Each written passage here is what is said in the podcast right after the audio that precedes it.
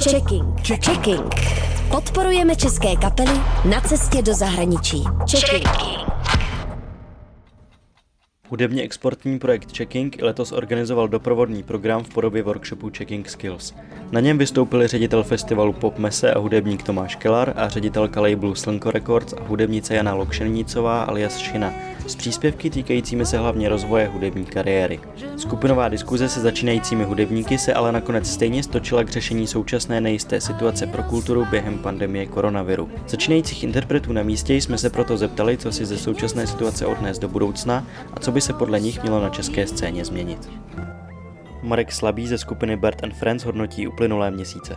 No největší průšvih je ten, že samozřejmě se zrušilo velká část koncertů co, což samozřejmě koncerty jsou největší příjem, že, eh, která ta kapela má. Takže proč jsou zrušený koncerty, že prostě ta kapela nějak jako se buduje, že jo, prostě stráví hodně času tím budováním sebe sama, skláním nové muziky a my jsme třeba jako hodně stoupali a tenhle ten rok byl takový jako velký, hodně koncertů, jo, že jako začalo se dařit a vlastně ta sezóna se jako kuchla a asi většina koncertů prostě se zrušila, takže to je prostě průšvih. A třeba teď jako paradoxně se trošku hodí, že některé koncerty se zrušily, eh, že máme prostě víc času tvořit a třeba místo jako jedno alba budeme vydávat dvě třeba.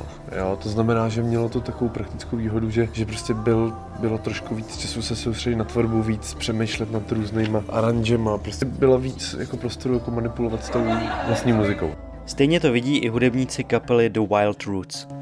Dopad byl ohromný, no, jakože uh, nejenom ty zrušené koncerty, ale tak jako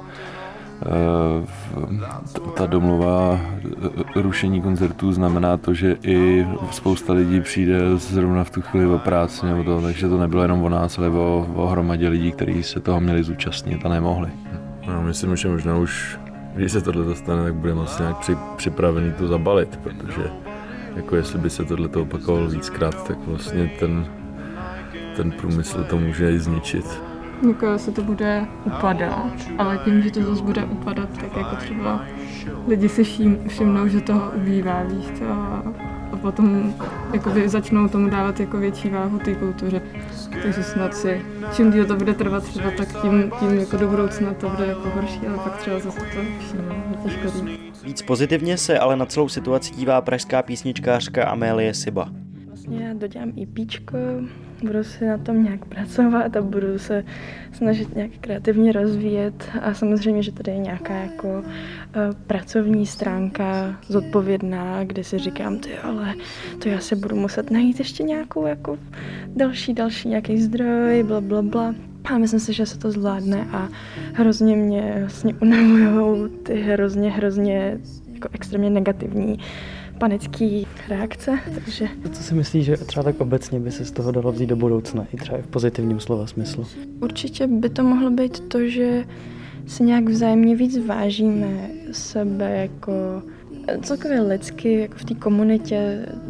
Myslím si, že jsme to už ochutili jednou, že po tom prvním lockdownu já jsem si tak moc vážila, že můžu jít na koncert za kámošem a se je poslechnout, nebo že můžu tady si s někým sednout a dělat na nějakým, na nějakým projektu. A myslím si, že to je taková jako vzájemná víc jako péče a láska mezi sebou, když to bude znít takhle trošku jako eza. Podobně tak uvažuje i Petra Juráčková z elektronického projektu Imateva, která hledá na současné situaci pozitivní stránky si myslím, že já jsem to vnímala spíš jako pozitivně, kromě toho teda, že byla ta uzávěrka a člověk procházel různýma frustracemi a tak nějak to jako sledoval a prostě nevěděl, co bude, což je prostě úplně jako bazální psychologie.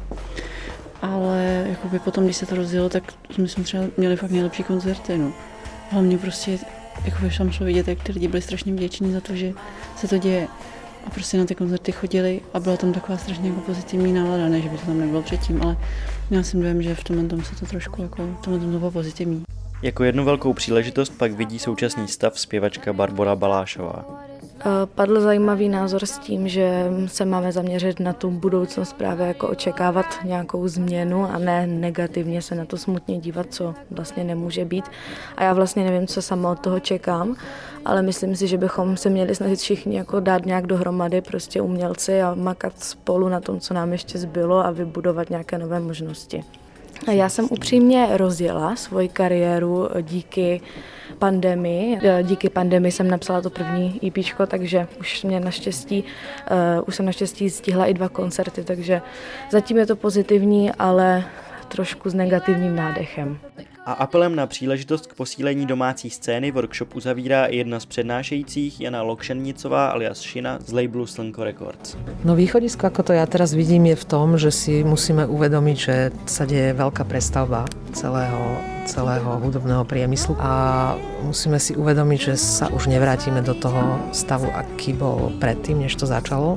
Ale myslím si, že netreba plakať nad tým nejako a treba si to nejak pozitívne začať všímať, že kam sa to celé uberá, čo nám to chce povedať a tým pádom si vziať mm, nejakú inšpiráciu z toho, čo sa deje, že napríklad sa nespoliehať vždycky na veci, ktoré sú zdanlivo isté. Nehovorím tako v negatívnom slova zmysle, ale fakt si treba fakticky uvedomiť, že asi je teraz čas trošku sa stiahnuť a popracovať na tých veciach. A to už každý vie, ktoré sú jeho slabé miesta alebo na čo nikdy nemal čas hocičo. Že podľa mňa teraz dosť vzniká taký čas popracovať na sebe. Jiří Korník, Radio Wave. Checking. Checking. Za hranice všedního popu. Checking.